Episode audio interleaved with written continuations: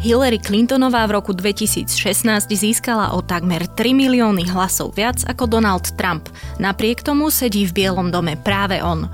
Menšinovým prezidentom zostal prakticky počas celého funkčného obdobia. Ako vôbec voľby v Spojených štátoch prebiehajú, prečo takýto systém udržiavajú už viac ako 200 rokov a čo sa mu v súčasnosti vyčíta. Povieme si v druhej epizóde podcastovej minisérie Dobré ráno americký prezident, ktorá sa venuje hlavne americkému volebnému systému. Príjemné počúvanie vám praje Nikola Bajánová. This is not the outcome we wanted or we worked so hard for. And I'm sorry that we did not win this election for the values we share and the vision we hold for our country. This is painful, and it will be for a long time. But I want you to remember this our campaign was never about one person or even one election. It was about the country we love and about building an America that's hopeful inclusive and big-hearted. Politológ Erik Laštic hovorí, že pri uvažovaní o Spojených štátoch a ich volebnom systéme sú dôležité dve veci. Tá prvá dôležitá, ktorú je potrebné si, si stále držať na pamäti, je, že USA sú federáciou 50 štátov. To znamená, v konečnom dôsledku tam máme 50 štátov, ktoré majú vlastné parlamenty, vlastných guvernérov a ktoré majú vlastné právomoci.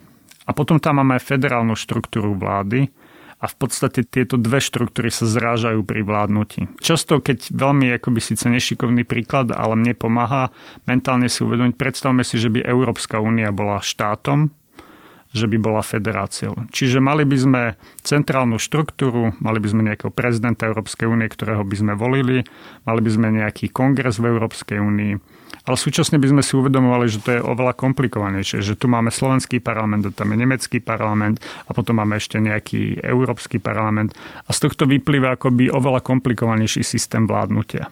Čiže to je prvá vec, ktorá súvisí potom úzko aj s tým volebným systémom. A tá druhá vec je existencia systému brzda protivách, čiže máme tu prezidenta, ktorý je volený priamo a ktorý v podstate je na čele vlády a nejakým spôsobom sa okrem vlastne toho vynimočného momentu impeachmentu nezodpovedá parlamentu a jednoducho má priamy mandát od voličov. Potom tu máme samotný kongres, ktorý je zasa vytvorený ako nejaká kombinácia toho federálneho, to znamená seba menší štát má dvoch reprezentantov, Kalifornia má dvoch reprezentantov v rámci Senátu a nejaký Wyoming, ktorý má násobne menej obyvateľov bude mať dvoch reprezentantov. A potom tu máme tú dolnú snemovňu, ktorá nejako reflektuje počet obyvateľov.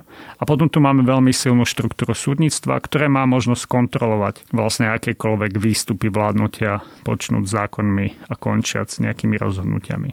A tento akoby mix potom vytvára USA a v rámci volieb potom znamená to, že keď sa bavíme o voľbách prezidenta, bavíme sa v podstate o 50 samostatných akoby volebných pravidlách. Nemáme tu federálny zákon jeden. Tie voľby nie sú organizované centrálne.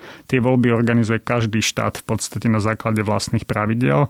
Mnoho z tých vecí majú spoločné, ale mnoho z tých vecí sa líši. Dajme tomu, v niektorých štátoch môžete voliť poštou, v niektorých štátoch môžete voliť iba osobne, niektoré štáty používajú klasické papierové hlasy, niektoré štáty používajú elektronické zariadenia. Výrazne sa líši to, kto môže voliť. Áno, to nie je ako na Slovensku, že sa vedú nejaké voličské zoznamy a každý v zásade, kto je občan a má 18 rokov, môže ísť voliť. V USA sa to líši štát od štátu. Toto je jedna z oblastí, kde napríklad USA výrazne zaostávajú za nejakými očakávaniami z hľadiska demokratickej participácie. V mnohých štátoch je systematická snaha hlavne republikánov vylúčovať zo zúčasti na voľbách celé skupiny obyvateľstva. Či už tie, ktoré nemajú v poriadku doklady, alebo nejakým spôsobom, hlavne v menšinových komunitách, jednoducho potlačať ich, ich možnosť participovať. Takto v skratke možno opísať rámec, v ktorom sa voľby odohrajú v útorok. 50 štátov, 50 vlastných pravidiel, na čele federálnej vlády stojí prezident, zákonodárnu moc má kongres zložený zo Senátu a snemovne reprezentantov a samozrejme štruktúru doplňajú súdnictvo a regulačné inštitúcie. Dobre, ale ako prebiehajú voľby? Samotný ten systém volieb je tiež špecifický a zasa z hľadiska nejakých akoby očakávaní toho, že ako má systém vole fungovať, moderné štandardy nenaplňa. To znamená, Američania nevolia prezidenta priamo a víťazom sa nestáva ten, ten kandidát alebo tá kandidátka, ktorá získa najviac hlasov amerických voličov. Američania vytvorili akoby na začiatku, keď príjmali ústavu, špecifické teleso, ktoré sa volá zbor voliteľov, ktoré v podstate funguje tak, že ja ako volič volím iba niekoho, nejakého zástupcu, ktorý potom bude voliť prezidenta.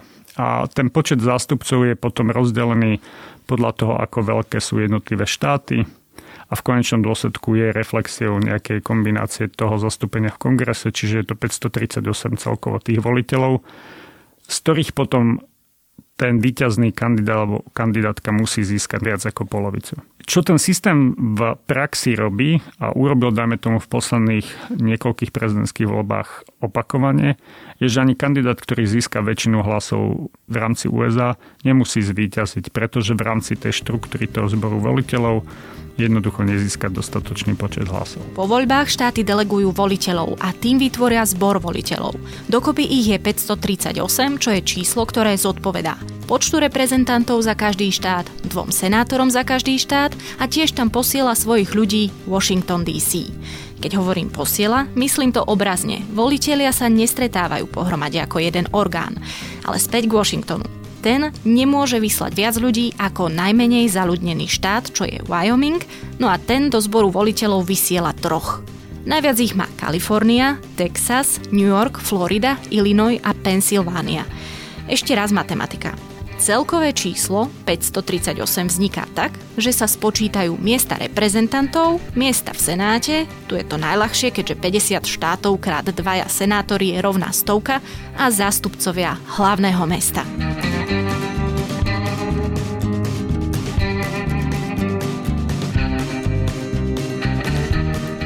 No a podľa výsledku hlasovania, teda odovzdaných hlasov, sa vo väčšine štátov pokračuje ďalej.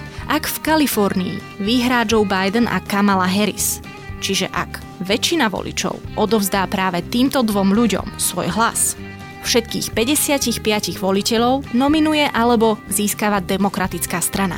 No a od týchto voliteľov sa očakáva, že budú voliť práve demokratického kandidáta. V Texase zase pravdepodobne republikánskeho. Systému sa hovorí winner take all a iba dva štáty v celej federácii vyrátavajú hlasy inak. Maine a Nebraska ich rozdelia podľa volebných okrskov a ten kandidát, ktorý ich získal viac, dostane aj dva ďalšie hlasy reprezentujúce zostávajúcu dvojku, tú akoby senátorskú. Volitelia by podľa takéhoto vzorca mali voliť v decembri. Stáva sa, že volia aj inak, no vo väčšine štátov tým riskujú pokutu alebo odrátanie hlasu. Pred 4 rokmi sa takí našli medzi demokratmi a republikánmi, no výsledky volieb tým nezvrátili.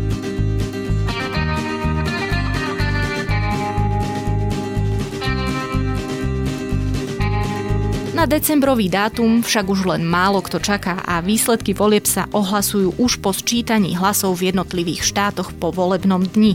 Matematiku, ako vyrátať rozdelenie voliteľov, totiž pochopiteľne kandidáti a ich týmy zvládnu aj sami. No a v tomto vzorci treba hľadať aj odpoveď, ako môže vyhrať človek, ktorý nezískal tzv. popular vote, čiže väčšinu voličských hlasov. To, čo nevieme pochopiť je, že ako je možné, že kandidát alebo kandidát kandidátka na prezidenta, ktorý získa viac hlasov, v konečnom dôsledku sa nestane prezidentom, ako napríklad v roku 2016, keď Hillary Clintonová získala niekoľko miliónov viac, viac hlasov ako, ako Donald Trump.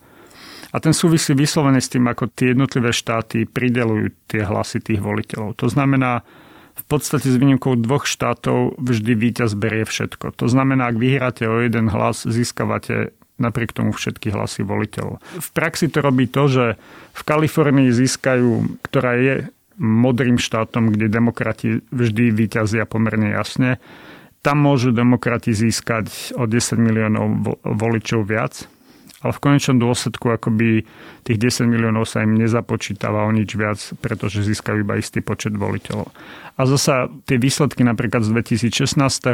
v štátoch ako, ako Michigan, Pennsylvania alebo Wisconsin boli výrazne tesné, to znamená Donald Trump tam zvýťazil v niektorých z nich naozaj o pár tisíc hlasov, ale vzal všetky hlasy voliteľov. Inak povedané, ten systém potom oveľa viac posilňuje tie menšie štáty a výsledkom toho naozaj môže byť, že získate väčšinu v tom zbore voliteľov, hoci v skutočnosti ste stratili tie hlasy niekde inde. A toto je ďalší problém toho systému, práve to pravidlo, že výťazí berú všetko a že sa tie hlasy a ten zbor voliteľov nerozdeľuje proporčne. Že by ste namiesto troch hlasov, ktoré získate, dostali, dajme tomu iba dva a jeden ten váš protikandidát. Prečo a ako takýto systém vznikol? Aby rozdelili moc, aby prezident prezidenta ako výkonnú moc nevyberala tá zákonodárna, Kongres vypadol počas ústavodárneho zhromaždenia v roku 1787 z hry. Kompromisom bol zbor voliteľov, ktorí v minulosti tvorili ctihodní bieli muži. V súčasnosti je už oveľa viac rôznorodý, no vyčítať sa mu, tak ako celému systému dá niekoľko iných vecí. Toto je výsledok v podstate vzniku USA, vzniku ústavy. Na jednej strane akoby v rámci tých mesiacov, keď sa vo Filadelfii pripravovala ústava, bola veľká obava z toho, mať priamo voleného prezidenta. To znamená, že by prezidenta zvolila väčšina občanov. A to bola obava v podstate z vlády ľudu, doslova. Bola tu obava, že jednoducho tým, že necháme ľuďom len tak akoby rozhodovať, potom väčšina si môže zvoliť kohokoľvek a na to doplatí výrazne tá menšina. Čiže toto bola na jednej strane obava z nejakej demokratickej vlády, ktorá bude vyjadrená iba čiste tým, že niekto má viac hlasov a bude zvolený za prezidenta. A na strane druhej to bola obava vôbec z toho, akým spôsobom zabezpečiť reprezentáciu tých menších štátov v rámci tej federácie, toho nového politického systému. Aby sa nestalo nakoniec, že voľby v USA rozhodne pár štátov, ktoré majú desiatky miliónov obyvateľov a potom štáty naozaj, ktoré sú na úrovni väčších amerických miest, ako nejaká Nebraska, ako nejaký Wyoming, ako Aliaška, tak potom budú úplne bez akéhokoľvek politického vplyvu. Keď bude stačiť kandidátom prísť do Kalifornie, niekde do Texasu, do Arizony, do tých naozaj veľkých štátov.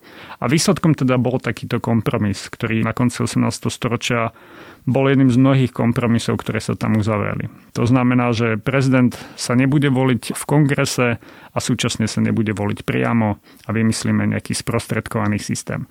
On sám o sebe funguje v podstate cez 200 rokov. To, čo ale v súčasnosti robí, je, že výrazne jednak posilňuje v podstate úlohu malých štátov v USA. To znamená, ak si vezmeme príklad Kalifornie, ktorá má 40 miliónov obyvateľov a potom nejakého Wyomingu, ktorý má cez 500 tisíc obyvateľov a pozrieme sa na to, koľko voliteľov sa v týchto štátoch volí, vidíme, že, že ten systém je naklonený skutočne v prospech tých malých štátov. Čiže z hľadiska váhy hlasu jeden hlas voliča v Kalifornii je výrazne slabší ako, ako hlas voliča niekde na Aliaške alebo niekde vo Wyomingu. Toto je prvý problém toho systému. A potom to ďalšie, čo nie je obsahnuté v americkej ústave, ale čo je výsledok toho, akým spôsobom v Amerike sú tie voľby správované a to je ten fakt, že je tam 50 v podstate pravidel na úrovni tých štátov, je, že tie politické strany, a to sa dotýka tak ako demokratov, tak aj republikánov, výrazne, výrazne vplývajú na tie pravidlá. To znamená, akým spôsobom sú tie voľby organizované, kto sa ich môže zúčastniť a aké podmienky sa kladú na voličov, ako sú stanovené hranice volebných obvodov. A toto všetko je dekady v rukách politických strán, miestami sa do toho snažia vstúpiť súdy, ale jednoducho to, čo napríklad očakávame v Európe ako, ako základ férového volebného súboja, že tu máme jasne nastavené pravidlá, že tie pravidlá nie sú politicky zneužívané aktuálnou väčšinou, že tá si povie, že my si teraz prispôsobíme napríklad hranice volebného obvodu, aby nám to viac vyhovovalo, tak toto je v USA v podstate bežnou praxou. Čiže kombináciou toho je potom naozaj snaha využiť ten volebný systém, volebné obvody, prístup k voľbám spôsobom, ktorý bude posilňovať alebo oslabovať. Čiže či už posilní našu stranu alebo oslabí, oslabí protistranu demokratov republikánov. O prekážkach vo výkone volebného práva si viac povieme v štvrtej epizóde tejto minisérie, ktorá vyjde v piatok. Na domácej scéne ľudí totiž to naozaj netrápi len to, ako sa rozdelia hlasy v jednotlivých štátoch. O volebné právo sú tu ochudobnené celé skupiny a to či už pre systémové zlyhanie alebo systémové nastavenie. Keď ale ostaneme pri volebnom systéme ako takom, Mohol by sa zmeniť? Zmeniť americkú ústavu je, je nesmierne ťažké, pretože ten proces vyžaduje super väčšinu v rámci kongresu alebo potom obrovský počet štátov, ktoré by to na, na úrovni štátov a ich kongresov dokázali zmeniť.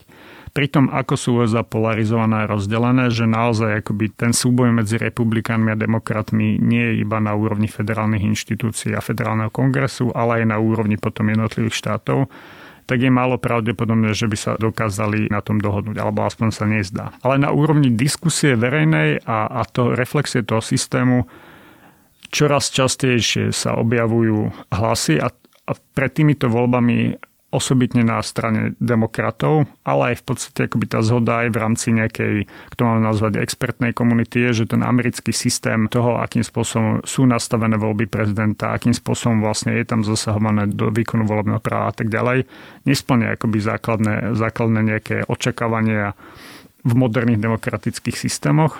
A súčasne v konečnom dôsledku akoby spôsobuje to, že čoraz častejšie sa stáva, že výťazí volieb a väčšina ľudí nie je reprezentovaná. Hej, ak väčšina Američanov zvolila Hillary Clintonovú a prezidentom je Donald Trump, tak toto potenciálne dlhodobo môže byť problematické, pretože jednoducho väčšina ľudí nedokáže dosiahnuť to, že, že ich bude reprezentovať ten, komu dozdali hlas. Na záver je dobré pristaviť sa ešte pri rozdelení politického spektra. Spomedzi veľkého počtu registrovaných strán sa do finále dostávajú prakticky len kandidáti za republikánov a demokratov. Preto sa nerozprávame o Joe Jorgensen ani Brockovi Pearsovi. To je podľa mňa akoby výsledok posledných dekád, ale osobitne posledných 20 rokov, že to, čo v tom systéme vždy bolo prítomné a to, akým spôsobom vlastne vznikli v tom 20. storočí dve silné politické strany, ktoré v podstate akoby vytesňujú čokoľvek ostatné, tak dlhodobo bolo na úrovni prezidentských volieb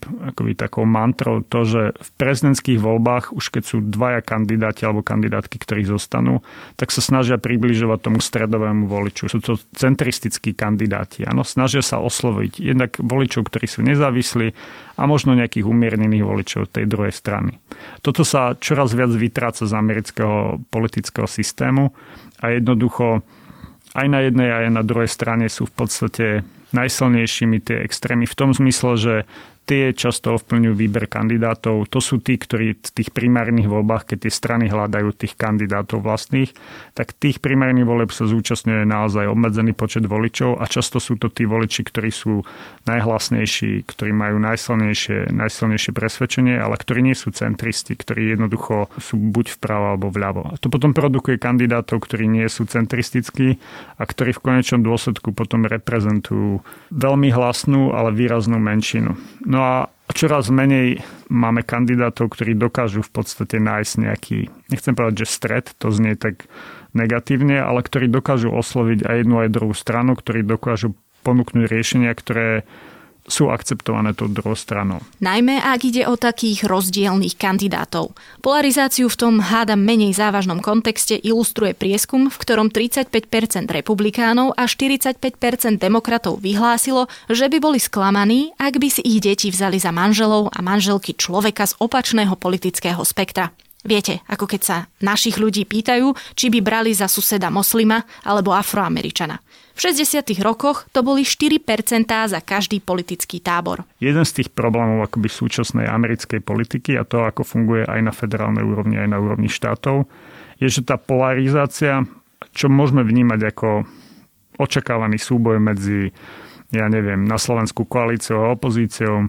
čiže medzi tými, ktorí dostali moc a tými, ktorí sú v opozícii, tak tá polarizácia sa zmenila na, na doslova súboj nejakých klanov, kde ten jeden tábor tomu druhému spochybňuje legitimitu, kde jednoducho politický súber nie je iba politickým súperom, ale ktorého rešpektujeme, rešpektujem tie pravidlá boja, ale jednoducho spochybňujem jeho nárok byť vôbec pri vláde alebo mať nárok na to. A toto do veľkej miery zosilnil Donald Trump, a zosilňuje, dajme tomu, v posledných mesiacoch, keď hovorí o tom a spochybňuje vôbec to, či je ochotný odovzdať moc. Hej, samozrejme, my nevieme, čo sa stane, ale tá obava z toho, že vôbec momentálny prezident nedokáže jasne povedať, že bude rešpektovať výsledky volieb, že jednoducho tá moc a jej prechod bude pokojný, tak toto je úplne že elementárne očakávanie od akéhokoľvek demokratického systému. Ak tam nie je pokojné predanie moci, tak jednoducho t- taký systém môže byť demokratický. A ak aktuálny a, a, úradujúci prezident nedokáže takúto elementárnu vec povedať, tak samozrejme vytvára to obrovské pochybnosti. Ak, ak aktuálny prezident otvorene hovorí o tom, že svojich politických oponentov by mali trestne stíhať alebo že by mali byť zatvorení, tak to je presne tá úroveň toho, kde tá polarizácia preskakuje do niečoho, čo sa viac podoba na autoritárske režimy, kde sa s opozíciou nediskutuje v rámci médií a v rámci politickej arény, ale kde ju jednoducho sa snažíme cez, ja neviem, to, že máme v rukách spravodlivosť, policiu, prokuratúru, jednoducho nejakým spôsobom kriminalizovať. Uzatvára Erik Láštic.